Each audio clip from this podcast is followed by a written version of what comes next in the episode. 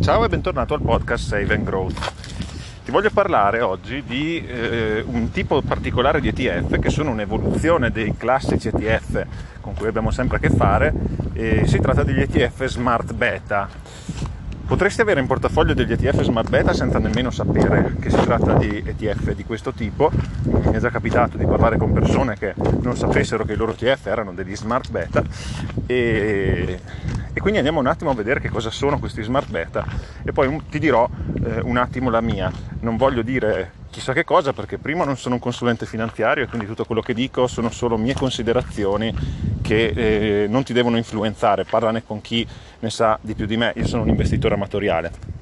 E poi perché eh, si tratta di un tipo di investimenti che, mh, salvo qualche eccezione, non sono sul mercato da tantissimo e quindi eh, devono ancora avere un, un tracking storico significativo.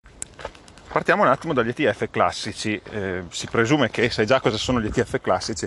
Ecco, apro una piccola parentesi, spesso dico nei miei podcast, quando parlo di un argomento in maniera leggermente approfondita, eh, saprai già di che, di che cosa si, si, tratta. Se non lo sai, vai a vedertelo su YouTube. Non lo faccio per spocchia, davvero, lo faccio perché eh, il mio vuole essere un podcast un pochino più avanzato del, del basic. Non voglio raccontarti cos'è un ETF. Eh, se non lo sai, te lo vai a vedere, ma a beneficio tuo veramente non lo faccio per supponenza o, o altro. Chiusa parentesi. Quindi l'ETF è molto utile e ancora, ehm, o meglio, l'indice che viene replicato dall'ETF è molto utile perché risponde alla domanda come sta andando il mercato di una determinata area geografica. In questo caso parlo degli indici, diciamo così, classici come lo Standard Poor's 500, il FTSE MIB eh, per quanto riguarda l'Italia, il DAX per quanto riguarda la Germania e così via. Questi sono tutti degli indici a capitalizzazione, cioè inseriscono al loro interno, secondo eh, alcuni criteri, le aziende che hanno la maggior capitalizzazione di mercato. Per fare un esempio del FTSE MIB, nel FTSE MIB, come sempre vado a braccio e potrei sbagliare un pochettino, ma bene o male ci prendo, sono rappresentate l'80% delle aziende più capitalizzate in Italia, o meglio, sono rappresentate le 40 aziende più capitalizzate d'Italia, che rappresentano l'80% del mercato borsistico italiano.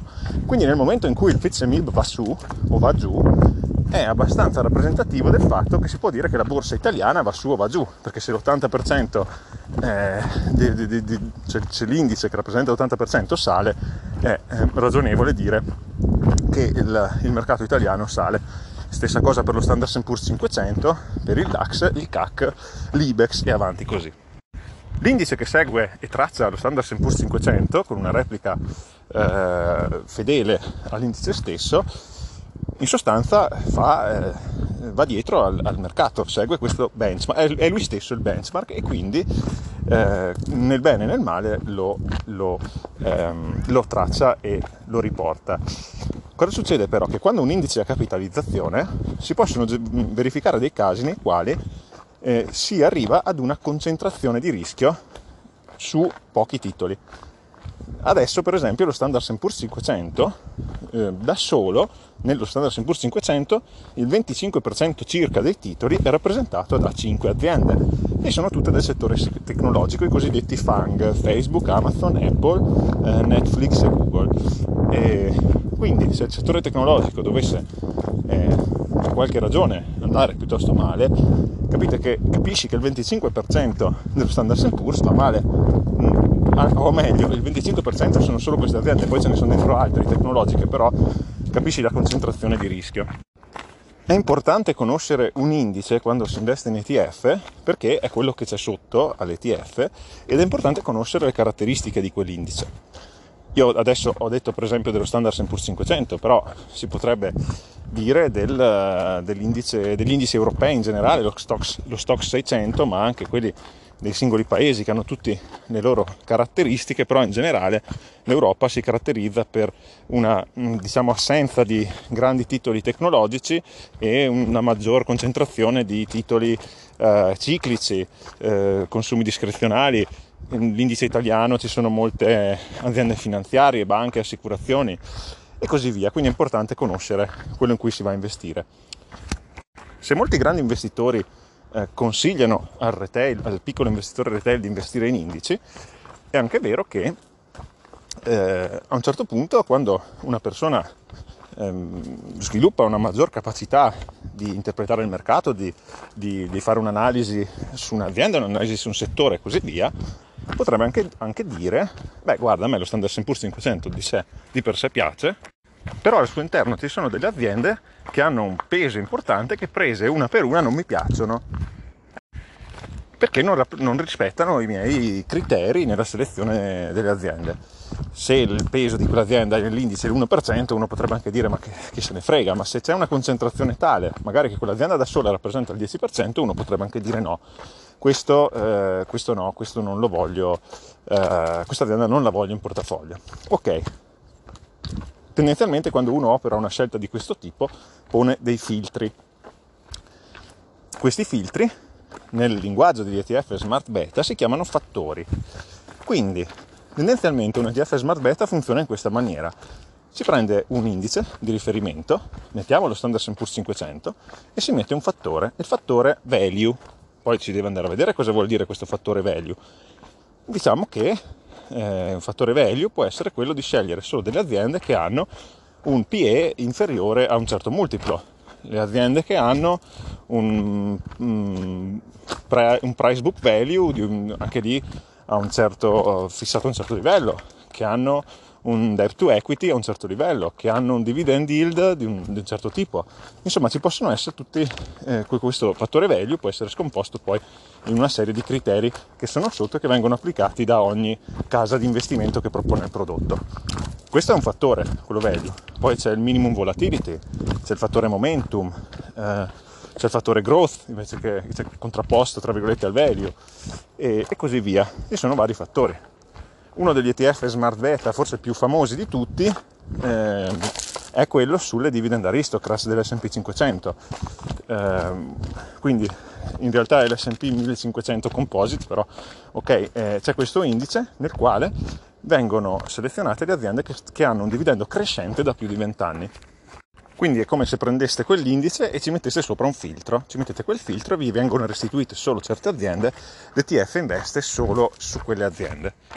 Alcuni dicono che questi smart beta sono degli ETF attivi, eh, non è così, nel senso che la scelta delle aziende da inserire all'interno dell'ETF eh, è fatta con dei criteri stabiliti a monte che una volta stabiliti vanno, tra virgolette, in automatico, non, non, non c'è una scelta da parte del gestore di quale azienda inserire come invece avviene in fondo. Eh, ci sono delle regole e quelle regole vengono rispettate nel bene e nel male come avviene in tutti gli ETF. Devo dire che a primo acchito, la prima volta che ho sentito parlare di questi ETF, a me la cosa è piaciuta perché io nella mia strategia di investimento, eh, ripeto che sono un investitore amatoriale e non, non, non credo di essere un, un Warren Buffett o niente del genere, assolutamente, non sono un guru, non copiatemi, però tendo ad avere un, dei criteri di scelta abbastanza esigenti, abbastanza alti, sono un value investor un po' vecchio stile, infatti trovo pochissime aziende da inserire in portafoglio, proprio per questa ragione. Allora, quando ho visto insomma, questi ETF, mi sono detto, beh, me ne compro uno con il, il, il fattore value e già eh, si va a replicare quella che è eh, la mia, quella che vuole essere la mia strategia di investimento, solo che questo fattore lo scelgono delle persone più competenti di me e viene applicato in maniera meccanica, quindi si toglie anche tutta la parte discrezionale, emozionale della cosa e, e ben venga. Quindi ok, dall'altra parte eh, un po' mi sono smorzate le mie, si sono smorzati i miei entusiasmi perché ehm, alla fine cosa succede? Che questi smart beta dipendono molto dal ciclo economico nel quale ci si trova. Cioè, se si compra eh, uno smart beta con un determinato fattore, nel momento in cui il ciclo economico premia le aziende growth, il tuo, eh, il tuo smart beta col fattore value sottoperformerà. Al contrario, quello delle growth sovraperformerà e, e, e se sbagli il, il, momento di ingresso all'interno di questo, all'interno di questo strumento e poi puoi andare a sottoperformare anche di tanto magari il mercato. Ciò nonostante, devo dire una cosa che, che penso io, personalmente, non è che se tu sovra, sottoperformi il, perca- il, mercato di per sé, questo già è un male, perché eh, Il benchmark è utilissimo per vedere un po' come stai andando, cosa, cosa stai facendo e, e serve sempre uno strumento di confronto, però va sempre considerato il rapporto rischio-rendimento. Se è vero che guadagno di meno, quanto eh, rispetto ad aver comprato un ETF, un ETF che traccia l'indice senza nessun fattore, senza nessun filtro, quanto ho rischiato rispetto ad avere l'intero ETF? intendo l'ETF senza filtro, perché va valutato anche in funzione di questo. Ora, per quanto riguarda me, eh, questi ETF Smart Beta sono degli osservati speciali. Perché dico questo? Perché quelli che trovo che sono un po' più interessanti sono usciti tutti negli anni più recenti, dal 2018, quelli che ho trovato io, ce ne sono anche di più antichi, ne ho trovati anche del 2014, ma non, non mi interessano più di tanto. E quindi per me sono degli osservati speciali perché voglio vedere come si, come si comporteranno nel corso del tempo.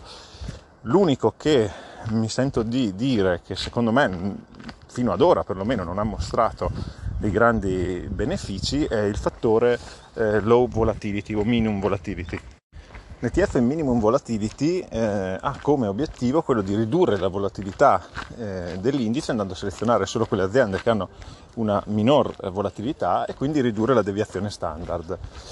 Eh, sul lungo termine, dal 2004 al 2019, mi pare avevo visto dei backtest in questo senso, il minimum volatility riusciva ad avere una volatilità minore appunto e anche un rendimento maggiore Dopodiché eh, io gli ultimi dati che avevo visto, di, di quelli appena usciti, eh, perché questo backtest era fatto su, su, l'avevo visto non fatto da me, ma eh, su uno studio di, di, di qualche, eh, qualche sito o di qualche broker, non ricordo esattamente, però mi aveva un attimo intrigato, sono andato a farmi un backtest io, eh, mettendo alla prova il, l'MCI World con un MCI World Minimum Volatility del 2018 quando erano usciti ad oggi e eh, è un backtest breve ma è con una prova del fuoco bella significativa di marzo 2020 e, e non è che cioè, era sceso for- forte anche quello del minimum volatility.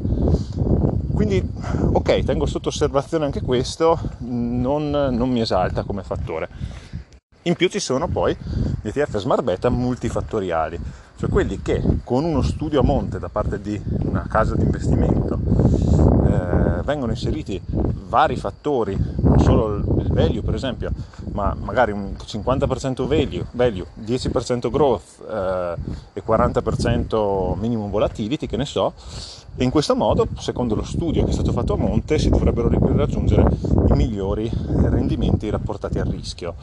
Eh, anche questo è un qualcosa che è interessante perché comprando un singolo ETF ti vai a comprare praticamente una strategia di investimento già compiuta e anche questi sono strumenti dal mio punto di vista interessanti da tenere, da tenere sotto osservazione. Per il momento comunque io non credo che eh, acquisterò nessuno di questi ETF Smart Beta perché appunto sono un po' troppo recenti. L'unico che potrei eh, andare ad acquistare è quello sulle, sulle, mm, sulle Aristocrats dell'S&P 500 per una parte del portafoglio che voglio riservare all'entrata periodica che a dire il vero non so neanche se sia proprio la cosa più corretta parlare di smart beta per quel tipo di ETF lì. Comunque quello che voglio che passi è che è un tipo di strumenti che mi interessa, che tengo sotto osservazione e per il quale al momento non entro. Bene, ti ringrazio per avermi ascoltato anche questa puntata. Scrivimi una mail nell'indirizzo mail che trovi nella descrizione se questo tema ti interessa, se vuoi che approfondisca ulteriormente e noi ci sentiamo alla prossima puntata di Save and Growth. Ciao!